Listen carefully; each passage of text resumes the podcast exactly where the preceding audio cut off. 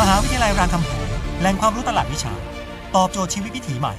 เลือกเรียนได้ออนไลน์หรือออนไซต์ทั้งปริญญาดีกรีปริญญาตรีและปริญญาใบที่สองรับสมัครนักศึกษาใหม่ส่วนกลาง เจ็ดถึงสิบ ตุลาคม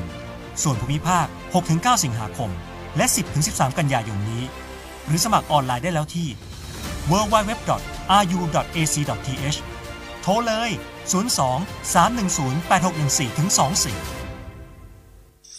ว่ากันว่าวิธีการที่ดีที่สุดที่จะปลูกฝังให้เด็กๆรักธรรมชาติคือการพาไปสัมผัสและรับรู้ถึงความงดงามของธรรมชาติด้วยตัวเองที่เชียงใหม่ไนท์ซาฟารีแหล่งท่องเที่ยวธรรมชาติที่จะเปิดโลกใบใหม่ตอบสนองทุกการเรียนรู้ในการสัมผัสชีวิตสัตว์นานาชนิดแบบใกล้ชิดพร้อมหรือยังคะกับการมอบประสบการณ์เรียนรู้ใหม่ๆให้ลูกของคุณที่เชียงใหม่ไนท์ซาฟารีสอบถามโทรศูนย์ ห้า สาม เก้า เก้า เก้า ศูนย์ ศูนย์ ศูนย์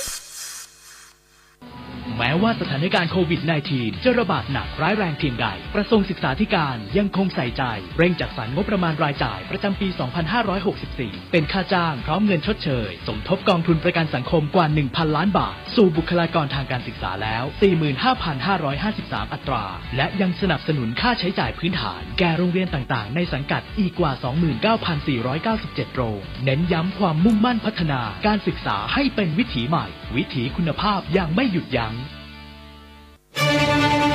ปกป้องทุกสมรรถนะในการขับขี่หล่อลื่นเครื่องยนต์ทุกขณะ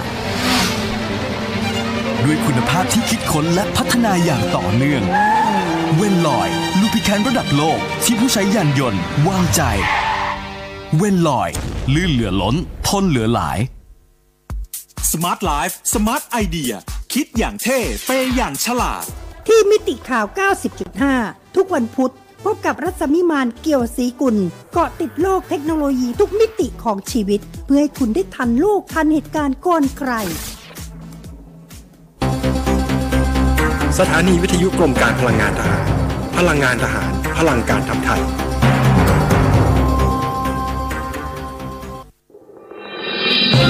รายการ Insider Talk โดยธนงขันทองสวัสดีครับขอต้อนรับเข้าสู่รายการ Insider Talk ครับท่านผู้ฟังสามารถติดตามรายการนี้ได้ทุกวันจันทร์ถึงศุกร์ระหว่างเวลา เจ็ดนาฬิกาสามสิบนาทีถึงเวลา แปดนาฬิกาทางมิติข่าว เก้าสิบจุดห้า ดำเนินรายการโดยผมธนงค์ขันทองและทีมงานเช้าวันนี้เป็นวันพุธที่สิบเอ็ดสิงหาคมปีพุทธศักราชสองพันห้าร้อยหกสิบสี่เราจะมาพูดถึงเรื่องDigital Health Passport นะครับหรือว่า Passport สุขภาพที่อยู่ในรูปของ Digital โดยที่ต่อไปนะครับเวลาจะไปไหนหรือว่าจะทำอะไรทุกคนนะครับต้องมี Digital Health Passport ที่พิสูจน์ว่าได้ผ่านการฉีดวัคซีนแล้วมิฉะนั้นก็จะไม่สามารถที่จะเข้าไปทานอาหารในร้านอาหารได้ไปดูหนังไปดูละครไปดูเกมกีฬาเข้าสนามฟุตบอลหรือว่าไปสถานที่ที่ถือว่าเป็นสาธารณะนะครับรวมทั้งตึกที่ทำการของสถานที่ที่ถือว่าเป็นราชการนะครับนี่คือข้อบังคับที่กำลังมีขึ้นโดยเฉพาะยิ่งในโลกของตะวันตกนะครับความจริงบ้านเราเองก็มีแอปพลิเคชันนะครับของหมอพร้อม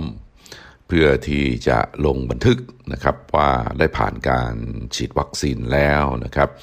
โดยจะมีการระบุวันที่นะครับฉีดครบโดสยังไงต่อไปตัว Digital Passport นี้จะเป็นสิ่งที่จำเป็นที่จะต้องพกพาติดตัวมิฉะนั้นแล้วจะเดินทางเข้าไปในจังหวัดใดจังหวัดหนึ่งไม่ได้หรือว่าจะซื้อตั๋วโดยสารนะครับขึ้นเครื่องบินขึ้นรถไฟขึ้นรถประจำทางไม่ได้จะไปถึงจุดๆนั้นหรือไม่นะครับที่แต่ในโลกตะวันตกขณะนี้กำลังมีกระแสคัดค้านนะครับโดยเฉพาะยิ่งในฝรั่งเศสอิตาลีไอร์แลนด์เยอรมนีกรีซนะครับรวมทั้งอีกหลายๆประเทศมีประชาชนออกมาประท้วงนะครับในเรื่องของการบังคับใช้วัคซีนพาสปอร์ตนะครับเนื่องจากเกรงกันว่าเรื่องนี้เป็นการละเมิดสิทธิมนุษยชนเพราะว่ามีหลายคนก็ไม่เห็นด้วยกับการฉีดวัคซีนหรือแม้ว่าจะได้รับการฉีดวัคซีนแล้ว ก็ไม่ต้องการที่จะให้ประวัติของตัวเองไปอยู่ในรูปของดิจิทัลซึ่งทำให้ทางรัฐบาลบริษัท Big Tech หรือว่าองค์กรอื่นๆนะครับสามารถที่จะสอดแนมหรือว่าใช้ประโยชน์จากข้อมูลนี้ของตัวเองตามปกติแล้วนะครับที่ผ่านมาซึ่งพวกเราก็ทราบกันดีนะครับว่าเรื่องของสุขภาพเป็นเรื่องส่วนตัวเป็นข้อมูลส่วนตัวเวลาเราเจ็บป่วยหรือว่าเราเป็นโรคอะไรไปโรงพยาบาลรักษาทางโรงพยาบาลก็จะเก็บประวัติหรือว่าอาการป่วยของเราว่าผ่านการผ่าตัดมีโรคประจำตัวอะไรเป็นความลับไม่สามารถที่จะเปิดเผยได้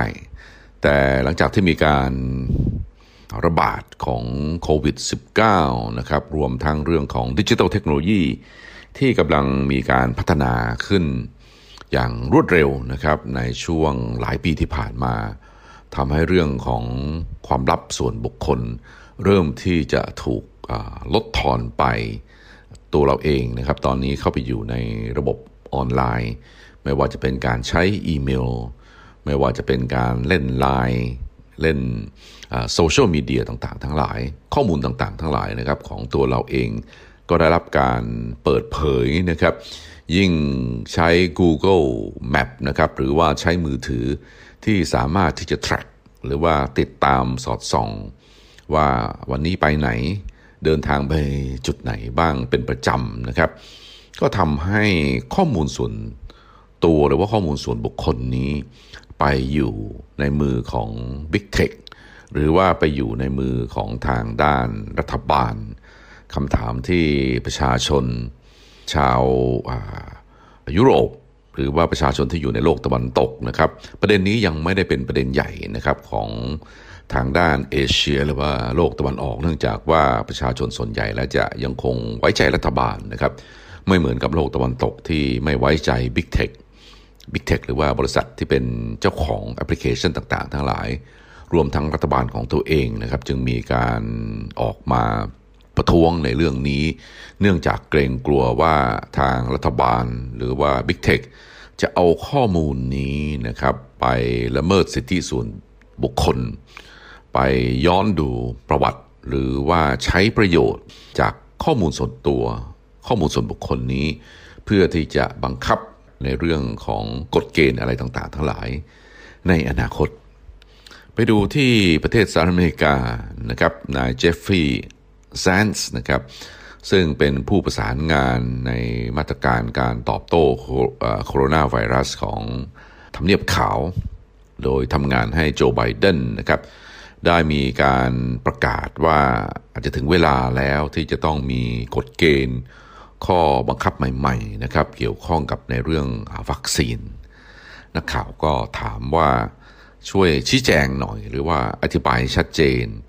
ว่ากฎเกณฑ์เกี่ยวกับเรื่องโควิดเนี่ยที่ทางทำเนียบขาวต้องการที่จะบังคับใช้มีอะไรบ้างนะครับทางโฆษกของทำเนียบขาวเจนปาซากี้นะครับบอกว่าทุกอย่างเป็นไปได้หมดนะครับทุกอย่างเป็นไปได้หมดก็หมายความว่าทางรัฐบาลสหรัฐนะครับพร้อมที่จะบังคับใช้หรือว่านำเสนอกฎเกณฑ์ใหม่ๆเพื่อให้ประชาชนคนอเมริกันดำเนินหรือว่าปฏิบัติตัว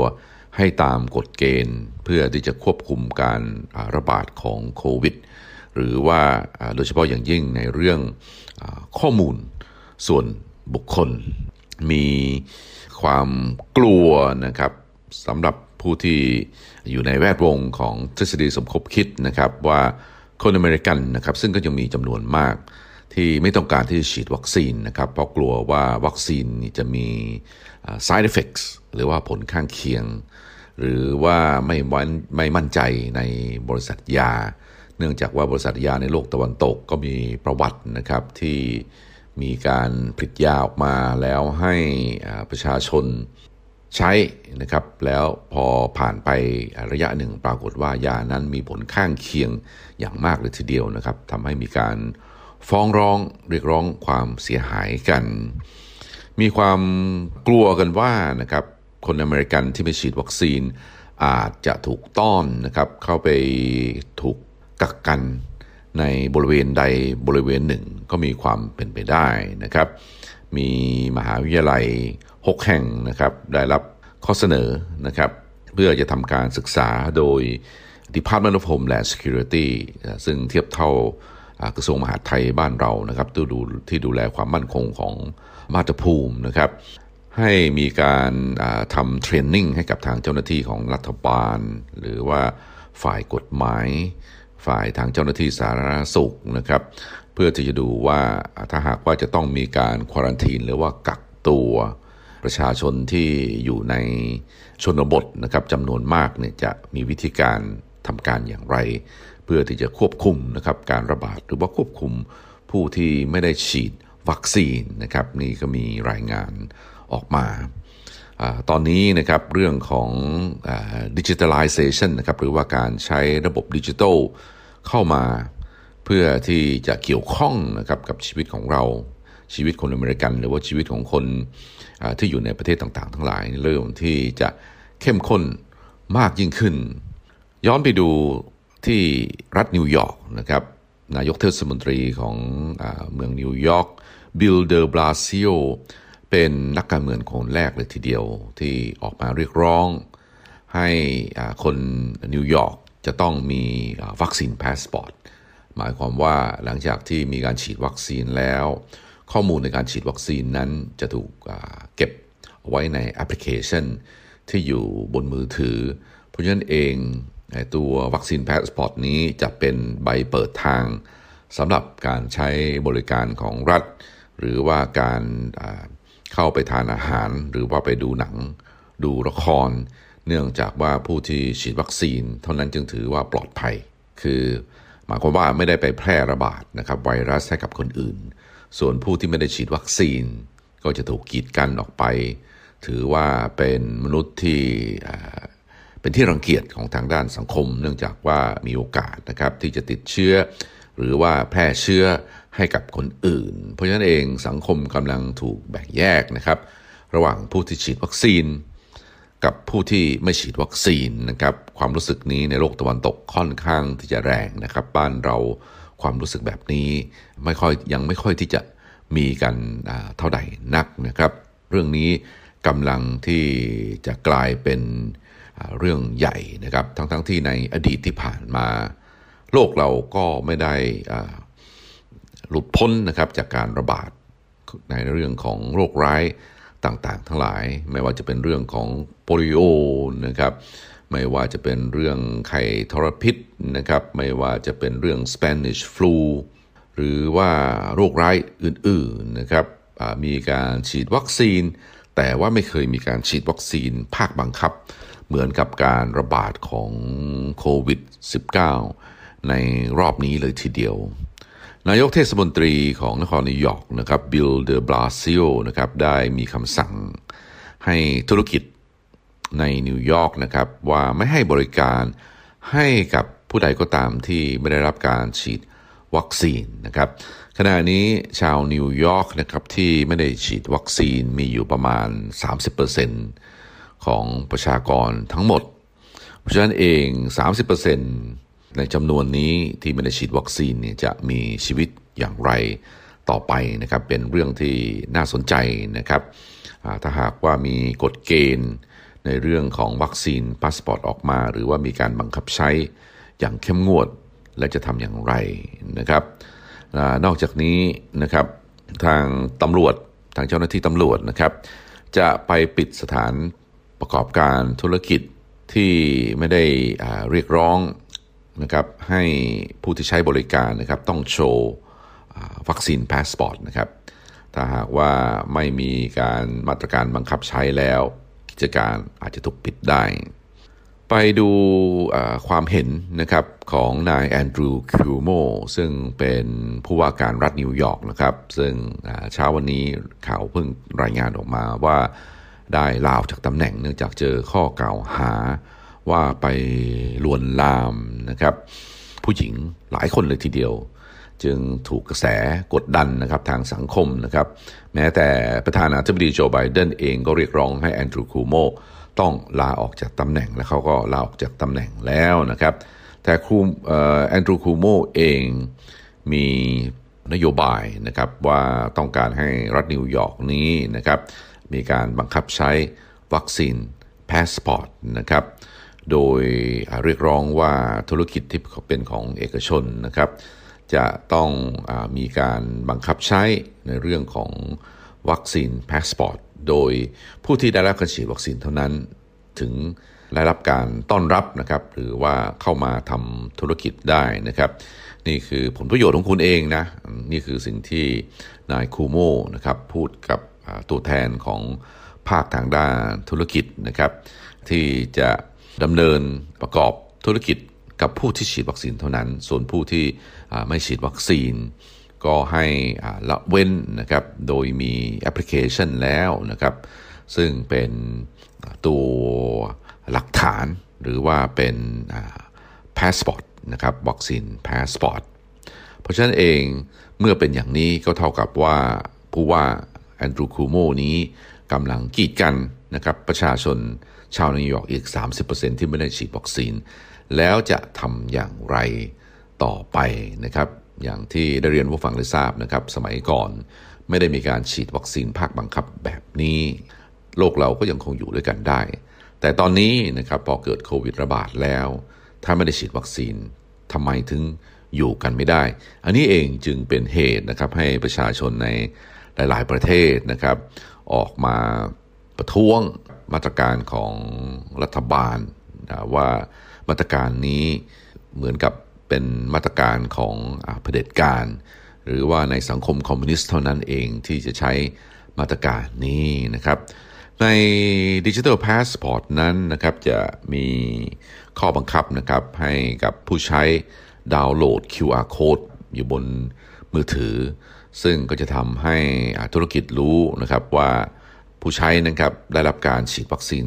ก่อนหรือไม่นะครับก่อนที่จะเข้าไปใช้บริการหรือว่าได้รับบริการจากธุรกิจได้อันนี้เองนะครับบางคนก็มองว่าอาจจะเป็นกับดักทางด้านดิจิทัล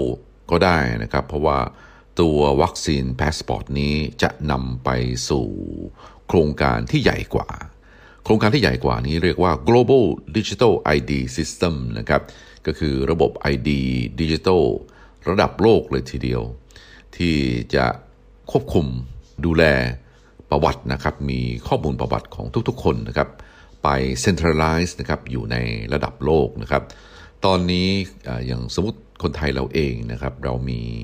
ทุกคนนะครับมีบัตรประชาชนหรือว่ามีบัตรประจำตัวมีหมายเลขบัตรประชาชนข้อมูลนี้นะครับก็เป็นข้อมูลที่กระทรวงมหาดไทยของเราเก็บในขณะเดียวกันเวลาเราไปขอพาสปอร์ตนะครับข้อมูลนี้ก็ไปอยู่ที่กระทรวงการต่างประเทศแต่ต่อไปจะมีข้อมูลเพิ่มเติมนะครับในเรื่องสุขภาพก็คือเรื่องของวัคซีนพาสปอร์ตนะครับหรือว่า health passport นะครับพาสปอร์ตที่เกี่ยวข้องกับสุขภาพพาสปอร์ตที่เกี่ยวข้องกับทางด้านวัคซีนแต่เนื่องจากว่าต่อไปเนี่ยมองกันว่าเราเข้าสู่ยุคดิจิทัลแล้วนะครับข้อมูลต่างๆทั้งหลายเข้าไปอยู่ในเรื่องของแอปพลิเคชันเรื่องของ คิว อาร์ Code เรื่องของดิจิทัลข้อมูลนี้จะไปเข้าสู่ระบบระดับของ Global Digital ไอ ดี System หรือไม่ซึ่งเป็นเรื่องที่เราจะต้องดูต่อไปเนื่องจากว่าเราเป็นประชาชนของประเทศประเทศหนึ่งเราก็ไม่ต้องการให้ข้อมูลของเรานะครับไปอยู่ในระดับโลกซึ่งอาจจะใช้ข้อมูลนั้นนะครับเพื่อไปในทางที่ไม่ดีไม่ร้ายกับเราก็ได้ซึ่งเป็นเรื่องที่ไม่น่าไว้วางใจนะครับถ้าหากว่ามีการบังคับใช้ในเรื่องนี้โดยต่อไปนะครับองค์กรระหว่างประเทศอย่าง ดับเบิลยู เอช โอ นะครับหรือว่าองค์การอนามัยโลกหรือว่า ยู เอ็น นะครับหรือว่าองค์การสหประชาชาติก็อาจจะมีให้การบังคับใช้ในเรื่องของ Global Digital ไอ ดี System ก็มีความเป็นไปได้นะครับโดยจะใช้ควบคู่กันกับทางด้าน Digital Health Passport หรือว่า Passport สุขภาพหรือว่าเรื่องของวัคซีน Passport นะครับหรือว่า Passport ที่เกี่ยวข้องกับการฉีดวัคซีนซึ่งเราก็ทราบกันดีนะครับว่าการฉีดวัคซีนรอบนี้สองโดสนะครับบางคนฉีด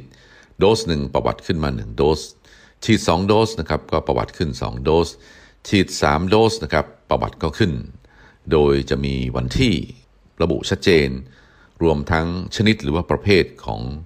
วัคซีนว่าฉีดวัคซีนยี่ห้อใดหลังจากฉีดครบโดสแล้วปีหน้าจะต้องฉีดอีกหรือไม่ปีต่อๆไปจะต้องฉีดอีกหรือไม่หรือว่าจะต้องฉีดทุกปีนะครับถ้าหากว่าองค์การอนามัยโลกบังคับว่าจะต้องมีการฉีดวัคซีนทุกปีนะครับเพราะฉะนั้นก็จะทำให้วัคซีนกลายเป็นส่วนหนึ่งของชีวิตเราหรือไม่ทั้งๆที่ก่อนหน้านี้เราแทบจะไม่เคยฉีดวัคซีนมาก่อนนะครับการมีเชื้อโรคตัวใหม่ๆนะครับซึ่งเกิดขึ้นโดยธรรมชาติหรือเปล่าเราก็ไม่ทราบนะครับหรือว่าเกิดออกจากห้องแลบ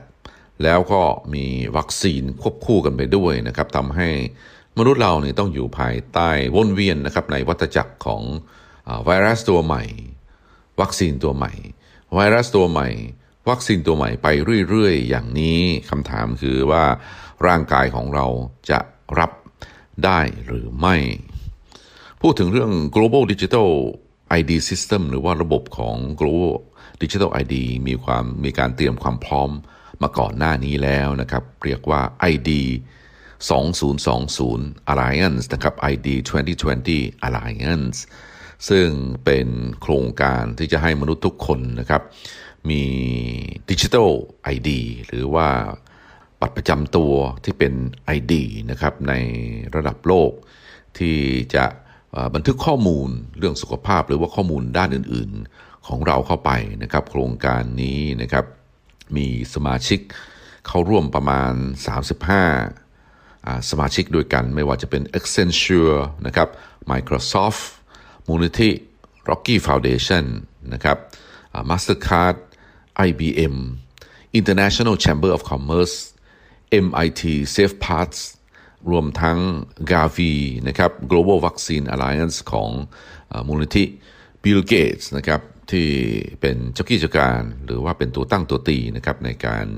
ทำโครงการไอ ดี สองพันยี่สิบ Alliance ขึ้นมาเพื่อที่จะให้มนุษย์โลกเหล่านี้มีประวัติ